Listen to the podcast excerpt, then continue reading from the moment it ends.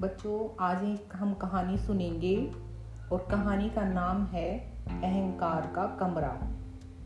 एक आदमी ने एक बहुत बड़ा घर बनाया। उसने उसने सौ कमरे बनवाए, लेकिन उस घर में वह और उसकी पत्नी ही रहते थे। जब भी कोई मेहमान आता, बड़ी शान से घर का एक एक कमरा दिखाते। उसमें लगे हुए मूल्यवान पत्थरों के बारे में बताते। एक बार एक संत उनके घर आकर ठहरे। संत को भी उन्होंने अपना पूरा घर दिखाया। संत ने पूछा, आप पति पत्नी का काम एक कमरे में चल सकता है, बाकी निन्यानवे कमरों में कौन रहता है?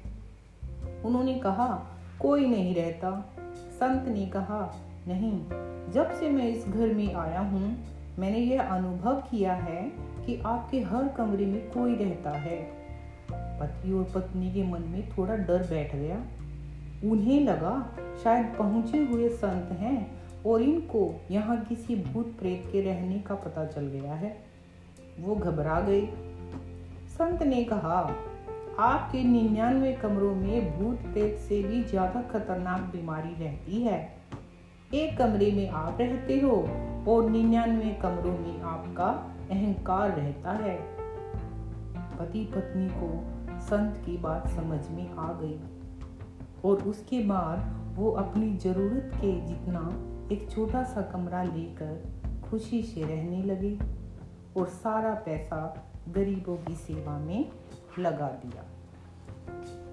बच्चों, अभी हमने ये कहानी सुनी। इसके आधार पर आप कुछ प्रश्नों पर सोचेंगे। आप किसी का सम्मान किन किन कारणों से करते हैं? आप किसका अधिक सम्मान करेंगे? जो ज़्यादा धनी है या जो ज़्यादा सहयोगी? क्यों? इन प्रश्नों पर विचार करेंगे और बताएँगे। धन्यवाद।